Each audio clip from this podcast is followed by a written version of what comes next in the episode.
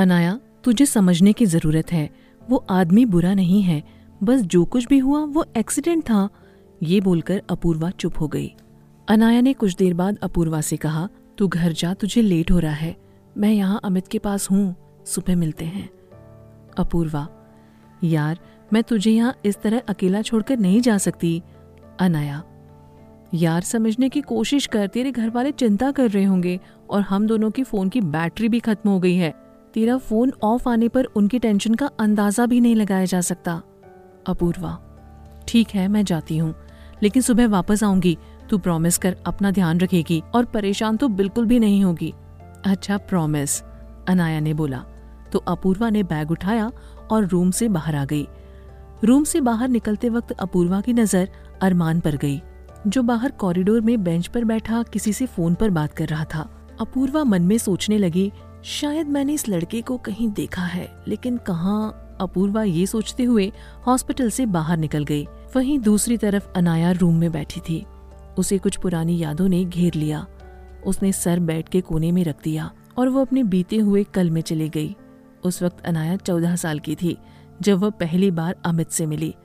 अमित अनाया की मासी का बेटा था। उनकी मौत के बाद अनाया ने कभी अमित को माँ बाप की कमी महसूस नहीं होने दी। अनाया जॉब करती और साथ में पढ़ाई भी।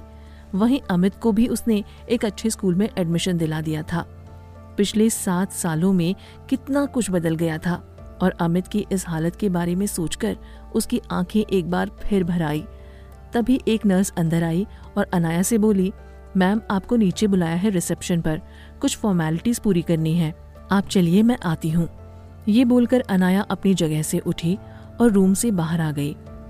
बाहर निकलते ही उसकी नज़र अरमान पर गई, जो बेंच पर आँखें बंद किए बैठा था।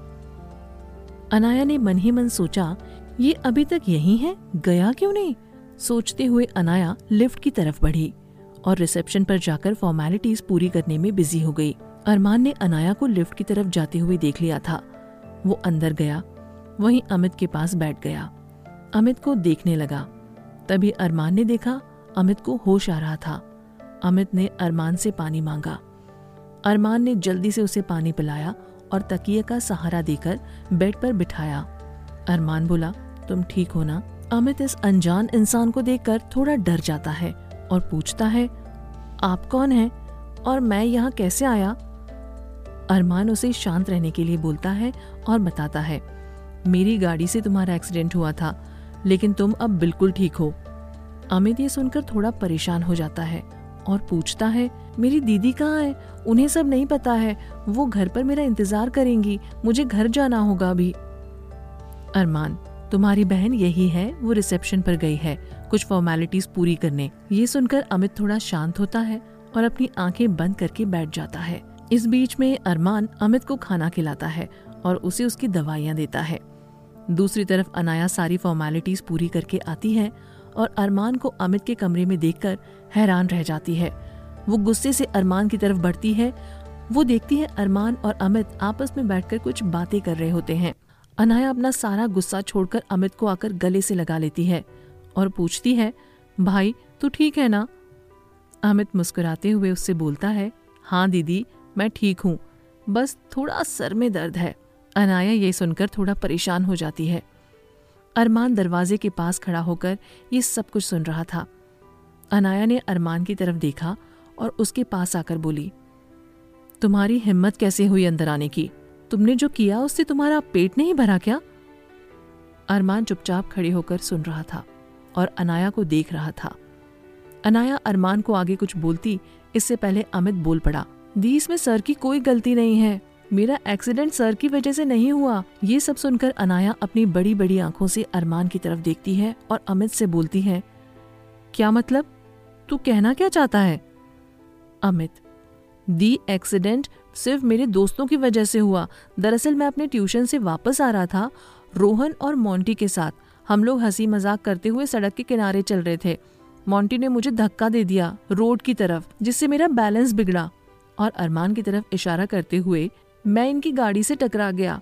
उन्होंने बहुत कोशिश की मुझे बचाने की, लेकिन सब कुछ इतनी जल्दी हुआ कि किसी को भी समझने का टाइम ही नहीं मिला। आप मेरा यकीन मानिए दी, मेरे एक्सीडेंट में इनकी कोई गलती नहीं है। अनाया सब सुनकर हैरान हो जाती है। तभी उस दरवाजे की तरफ़ देखा तो अरमान वहाँ से जा चुका था। ये सब देखकर अनाया परेशान हो गई और सोचने लगी, ये सब मैंने क्या कर दिया? मैंने उस इंसान को उस चीज़ की सजा दी जो उसकी गलती ही नहीं थी। अनाया अपना सर पकड़कर सोफे पर बैठ गई और सोचने लगी पूरे दिन में जो कुछ भी उसके साथ हुआ, वो एक वीडियो की तरह उसके चेहरे के आगे घूम गया। किस तरह उसने अरमान को थप्पड़ मारा और उसकी बेइज्जती की, लेकिन उस लड़के ने बदले में उसे कोई जवाब नहीं दिया। इतना सब कुछ सुन के भी वो चुप क्यों है? उसे मुझे सच बताना चाहिए था। अनाया को भी ये सब सोचकर चक्कर आ रहे थे कि उसने क्या कर दिया। अमित अब तक सो चुका था। रात के एक बज रहे थे। और हॉस्पिटल में शांति पसरी हुई थी। अनाया अभी सोफे पर बैठी थी और अरमान के बारे में सोच रही थी। अब अनाया का कमरे में दम घुट रहा था। उसने एक नज़र अमित को देखा तो वो गहरी नींद में सो रहा था। ये देखकर अनाया को सुकून मिला और वो सोफे से उठकर कमरे से बाहर आ गई। बाहर निकलते ही उसने देखा, अरमान कॉरिडोर में खड़ा है और उसके हाथ में एक सिगरेट थी।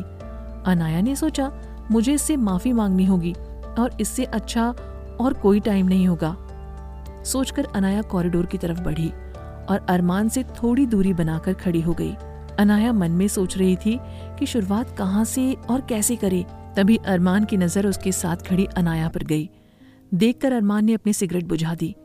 अनाया ने अरमान की तरफ़ देखकर बोलना शुरू किया सॉरी मिस्टर मलिक अरमान जो सुनकर चौंक गया और नीली नीली आँखों से अनाया को देखने लगा। उसने देखा कि अनाया अपनी खूबसूरत उंगलियों को आपस में उलझा कर कुछ कहने की कोशिश कर रही थी। अनाया ने बहुत हिम्मत की और बोली, मुझे पता नहीं था इस एक्सीडेंट के पीछे की वजह कौन है, और मैंने गुस्से में आपको थप्पड़ मार दिया और आपको बहुत कुछ गलत बोला।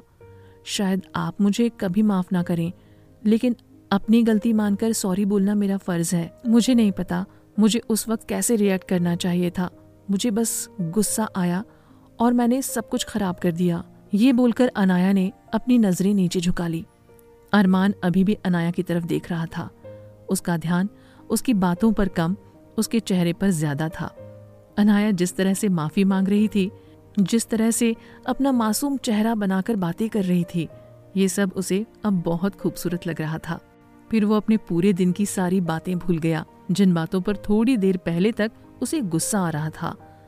अरमान अनाया की तरफ़ देखते हुए बोला इट्स ओके okay. अनाया ने जब ये सब सुना तो उसने अरमान की तरफ़ देखा, वो बाहर आसमान की तरफ़ देख रहा था और काफ़ी गुस्से में लग रहा था। अनाया ने सोचा कि वो उसे डांटेगा और उस पर चिल्लाएगा, जो कुछ भी हुआ, उसके बारे में बोलकर झगड़ा करेगा। लेकिन यहाँ तो सब उल्टा हो गया। अरमान को देखकर और उसके बारे में सोचकर ही अनाया मुस्कुरा उठी।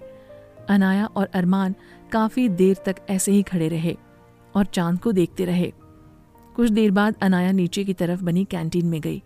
अपने हाथों में दो चाय के ग्लास लेकर वापस आई। उसने चाय अरमान की तरफ़ बढ़ा दी और खुद उसके साथ खड़े होकर चाय पीने लगी। अरमान चाय पीते पीते चुपके से अनाया को फिर से देख रहा था और मुस्कुरा रहा था और वहीं अनाया खुले आसमान में चाँद को देख रही थी। उसे बहुत अच्छा लग रहा था। सबसे ज़्यादा खुश वो इस बात से थी अरमान ने माफ़ कर दिया था। अरमान ने अपनी चाय खत्म की और अनाया से बोला, अब तुम्हें सो जाना चाहिए। काफ़ी रात हो गई है। ये सुनकर अनाया बोली, मिस्टर मलिक, आपको अपने घर चले जाना चाहिए। आप शाम से आए हैं और आपकी फैमिली को आपकी टेंशन हो रही होगी। आपने जो कुछ भी किया, शायद आपकी जगह कोई और होता तो कभी ना करता। थैंक यू सो मच ये सुनकर अरमान बोला, तुम्हें थैंक यू बोलने की कोई ज़रूरत नहीं। तुम्हारे भाई की जगह और कोई भी होता तो मैं उसके लिए भी यही करता, जो तुम्हारे भाई के लिए कर रहा हूँ। गलती की है, उसे सुधारना भी तो मुझे ही पड़ेगा। और जब तक तुम्हारा भाई ठीक नहीं हो जाता, मैं इस हॉस्पिटल से कहीं नहीं जाने वाला। वो मेरी ज़िम्मेदारी है। अनाया ये सब सुनकर चुप हो गई। अनाया की नज़र अब अरमान की व्हाइट शर्ट पर थी, जिस पर अमित के खून के निशान थे। वो शर्ट पूरी तरह से खून से सनी हुई थी। ये देखकर अनाया एक बार फिर डर गई। शायद उसका बीता हुआ कल कभी उसका पीछा छोड़ने वाला नहीं था, जिससे वो सबसे ज़्यादा नफरत करती थी और उसे भूलना चाहती थी।